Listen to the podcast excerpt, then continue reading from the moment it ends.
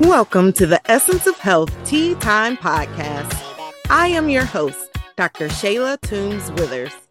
As a double board certified family and obesity medicine physician with over 12 years of experience in medicine, I teach motivated individuals how to achieve their desired quality of life while preventing and reversing chronic diseases.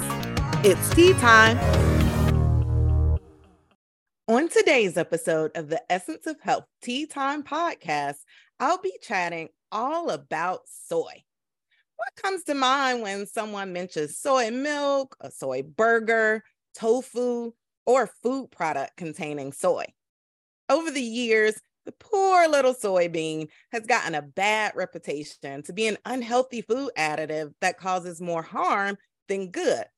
So let's explore this and sort out fact from fiction when it comes to soy. Let's start by discussing what is soy. Soy is a plant, a legume, a bean to be exact.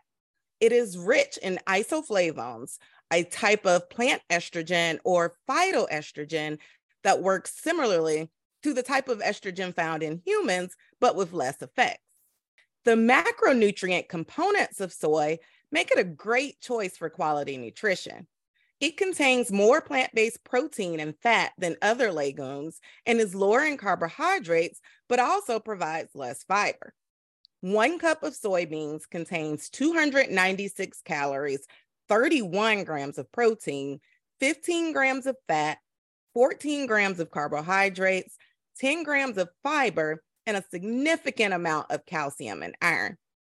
Soy is commonly consumed as soybeans, edamame, tofu, tempeh, miso, and various other soy based food products like soy milk, soy burgers, soy cheese, and more. Edamame is a type of soybean that is harvested when it's still young and in an immature state. It's soft and green. It's usually steamed and eaten right from its pod versus the soybean is the more mature bean and typically cream or yellowish in color, much like what you see in a glass of soy milk. Let's talk more about the types of soy and its uses in cooking. Tofu is commonly thought of when one is referring to a plant based, vegetarian, or vegan way of eating. Tofu is sometimes called bean curd due to its appearance and based on the fact that it is the curdle from soy milk. It's made from a mixture of soybeans and water with the addition of calcium or magnesium to form it into a pressed block. It can vary in firmness. Tofu is high in protein, a healthy source of plant based fat, and cholesterol free. Firm tofu can be used in dishes as a healthy substitute for meat, eggs, and paneer. One of my favorite details about tofu is that it tastes like nothing at all, so it can take on whatever flavor you desire. If you're missing the taste of barbecue, season your tofu like barbecue. If you're missing the taste of chicken, season your tofu like chicken. If you want egg, tofu is a great alternative for your morning scramble. Silken tofu is unpressed. It has a silky smooth appearance and is more delicate than a firm block of tofu due to the process of the way that it's made, allowing it to retain more moisture. Because of its silky smooth texture, silken tofu is great for adding a high protein source to your smoothie and will give it a creamy texture. Silken tofu is also great for making plant based ice cream, sauces, and dressings, and commonly cut in cubes used for soup. Tempeh is made from fermented soybeans that have been compressed and bound together by a type of living mold. It is actually less processed than tofu because it's made from whole soybeans. During the fermentation process of tempeh, the soybeans are covered and bound with white mold mycelium. Now, wait, don't get too excited here and shut off this episode before you get this tea. The mold utilized in the fermentation process of tempeh has an important function. It helps with the development of enzymes, which in turn enhance the soybean, breaks down the less nutritious parts of the soybean, and contributes to the texture, flavor, and digestibility of tempeh, which makes it enjoyable for you to consume. Tempeh has a chewy texture and more of a nutty flavor. It is commonly used to make plant based barbecue strips and bacon because of its texture. Tempeh also contains more fiber and more protein than tofu because of its formation with the whole soybean. Miso, also a soy product, is a thick, fermented paste that is made from a mixture of soybeans, salt, and a type of mold called koji. Miso is commonly used in Japanese cooking, and you probably have had miso soup if you enjoy Japanese cuisine. Because of its salty flavor, miso is commonly used in plant based soups, sauces, and dressings. Soy milk is typically made from blending soaked whole soybeans and water, then heating and filtering it to get the creamy milk product. The various brands that we purchase from the grocery store typically have added vitamins and minerals, much like cow's milk, and have been pasteurized to make them shelf and refrigerator stable. Soy milk still is a great source of plant based protein and fat and is cholesterol free. Now that we have discussed the basics of soy and its various products and uses, let's dive a bit deeper. This is where our conversation will change a bit in discussing some of the more processed type of soy products out there. These particular food products have contributed to soy being misunderstood. Food manufacturers have created soy products utilizing soy protein isolate and hydrolyzed soy protein. Soy protein isolates are prepared by separating the oil fibers and carbohydrates from concentrated soy protein utilizing water and acids. When this happens, you lose a lot of the nutrients that are naturally occurring in soybeans that actually give you health benefits that we will discuss shortly. And also within this process of developing soy protein isolates, you are left with a product that can actually be more harmful to your health. Soy protein isolates are commonly found in processed plant based foods like soy burgers, plant based chicken nuggets, and even commonly found in non plant based foods and utilized as a cheap additive, filler, or protein enhancing source. So steer clear of plant based meat alternatives and stick with more of the whole food forms of soy like edamame, tofu, tempeh, and miso. Hydrolyzed soy protein is another ultra processed formulation of soy. It is formed utilizing a process where the moisture is removed from the soybean with the use of a process of chemical additives to achieve this product. This process is a precursor to the common food additive of monosodium glutamate or MSG. And because of this process, products containing hydrolyzed soy protein have been found to contain a significant amount of MSG. MSG has been found to cause physical side effects for many individuals, including frequent headaches, flushing, heart palpitations, numbness and tingling, and multiple other symptoms. Hydrolyzed soy protein is commonly utilized in soy sauce and other seasonings as a flavor enhancing ingredient. One of the key takeaway points I always like to remind my listeners of is the importance of being a label reader. Take your time when you're purchasing food from the grocery store or ordering online and actually look at the ingredients label. And if you're dining out, ask questions about what is in the food that you're being served or what the food is prepared with. If you're frustrated with your weight, taking more medications than you'd like to, have been told that you are at risk for the development of a chronic preventable disease, or just are not feeling in the best of health, then I'm talking to you. Why? Because you're tired of fat dieting. You know it's time for a change and you want a sustainable plan to improve your health. If you have found yourself at this place in life, well, I have developed a program that's just for you. It's called The Essence of Health, and it's your prescription for transformation. My goal with this program is to give you the tools needed to create sustainable lifestyle changes within a group coaching setting, along with one to one individualized coaching to give you a personalized path to health that's just for you. The benefits are priceless, so join today. Head on over to eohcoaching.com to learn more. The essence of health is in you. Now that you've been given the Soy 101 course, let's talk about the many benefits of soy. Soybeans have been consumed by many cultures for centuries, and the health benefits of soy have been studied even within the American healthcare system for decades. Research has shown that consuming soy can be helpful in reducing the risk of breast cancer and its recurrence, reducing the risk of lung cancer, reducing the risk of colorectal cancer, reducing the risk of prostate cancer in men, reduce the risk of fibroids in women, lower cholesterol levels, reduce the risk of cardiovascular disease, improve bone density, and lower the risk for osteoporosis related fractures and reduce inflammation, thereby helping with a number of other health conditions. So, as you can see, there are many reasons to add soy to your diet. In fact, our Food and Drug Administration have formally added soy based foods as a recommended food product in its most recent published data titled Dietary Guidelines for Americans. Let's take a closer look at soy as it relates to heart health. A 2020 article in the journal Circulation, which is a journal from the American Heart Association, found that higher intake of isoflavones in tofu was associated with a moderately lower risk with an 18% less chance of developing cardiovascular heart disease. Isoflavones are plant based compounds that are found in legumes that have plant based estrogen properties that mimic the hormone human estrogen.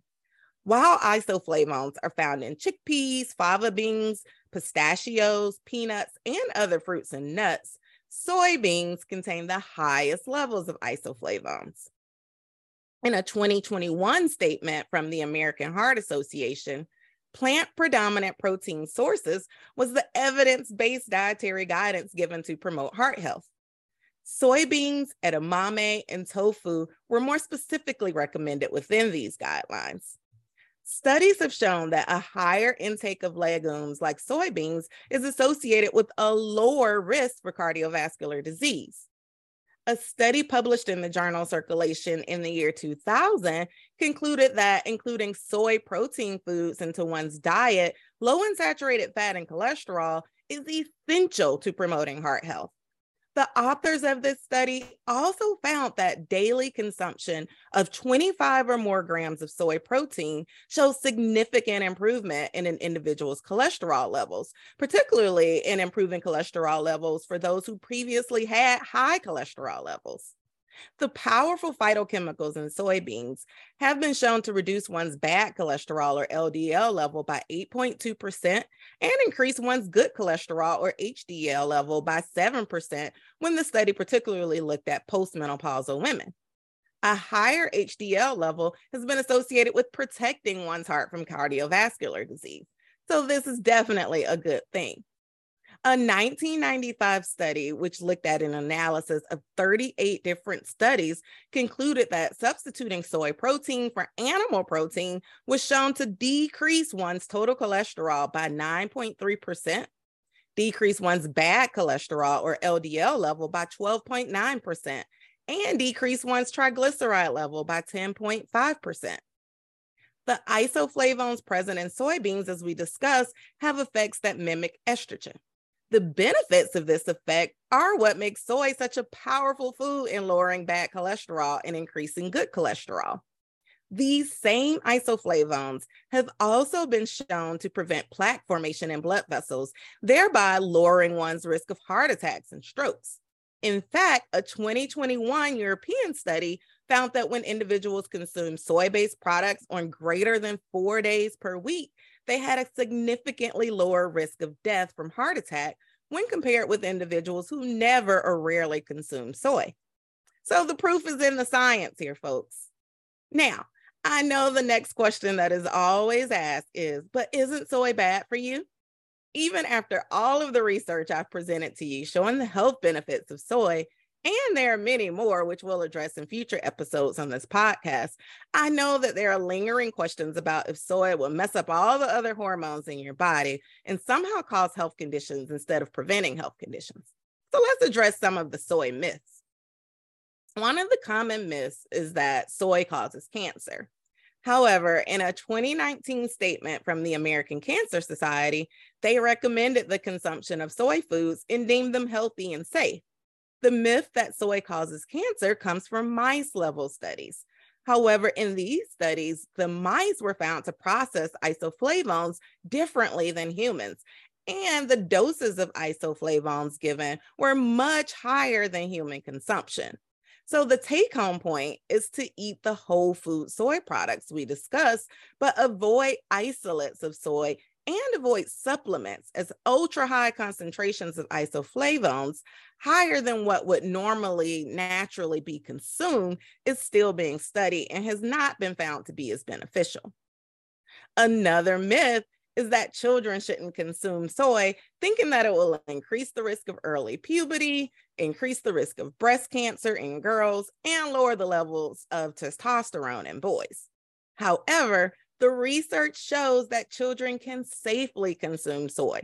And the American Academy of Pediatrics recommends soy based foods as a safe and healthy alternative to meat for children. The research also shows that girls who consume soy in childhood may have a decreased risk for breast cancer, and pubertal hormones are not affected. There are many other myths out there, but we'll save more for future episodes. But let's address one last myth regarding all soy being genetically modified and essentially deemed a frankenfood. The truth is that food manufacturers genetically modify and utilize pesticides on a significant amount of the foods we eat. This includes soy based genetically modified foods or GMOs, which are commonly used as feed for livestock like chickens, pigs, and cattle, which humans then go on to consume as meat. However, if you are consuming the healthy soybean products that we have discussed, like tofu, edamame, tempeh, and miso, these foods are easily found as organic and non genetically modified products. And this also goes back to my point about making sure that you read the labels on the food products that you purchase. You can read the label and find out if genetically modified ingredients are included. And I'll give you a hint about the most common places you'll find genetically modified foods. And it's clearly written on the packaging if you give it a look. You'll find it on processed snacks like cheese flavored crackers. I won't name the brand, but for parents who are concerned about what they feed their children, definitely read the labels. Now, this brings us to our Ask the Expert segment of the podcast. In that our focus is still on heart health this month, our Ask the Expert question is Will taking a calcium supplement cause problems with my heart? Calcium supplements have been debatable over the past several years regarding whether they are helpful or harmful to an individual. In the past, calcium supplements were commonly recommended to those individuals needing to treat or prevent bone disease, particularly osteoporosis. However, the latest research has shown concerns that calcium supplements may increase one's risk for heart disease, including increasing the risk of heart attack. Researchers have found that calcium supplements may increase the number of calcifications and plaque buildup in our blood vessels, leading to heart attacks. This risk was not found to be similar in those who consumed more calcium rich foods instead there is some thought that our bodies process calcium supplements differently and aren't able to sufficiently break down and filter out calcium when it is concentrated in a supplement type of form. However, when consumed in calcium rich foods, the body is able to utilize this form of calcium without increasing risk of adverse effects. So, your best option for increasing your calcium intake is through eating calcium rich foods. Some foods that are high in calcium include broccoli, Brussels sprouts, dark leafy greens like collard greens, kale, and mustard greens. Beans are also high in calcium, including soybeans or tofu, chickpeas, and other bean varieties. Always remember that because something is sold as a supplement over the counter, like calcium supplements are, it is not necessarily safe for use. So you should always consult with your personal doctor to determine the right supplements, medications, and nutrition plan for you. Thank you for joining me today on the Essence of Health Tea Time podcast. Click the subscribe button on your favorite podcast platform so that you never miss a moment of the Essence of Health Tea Time podcast. Check out the show notes to obtain your free tips for healthy living guide to get you started on your health and wellness path. Follow me on social media at Essence of Health Wellness Clinic on Facebook, Instagram, and YouTube, and at dr.tw at EOHWC on TikTok. Interested in becoming a member of the Essence of Health coaching program? Well, head on over to www.eohcoaching.com. The essence of health is in you.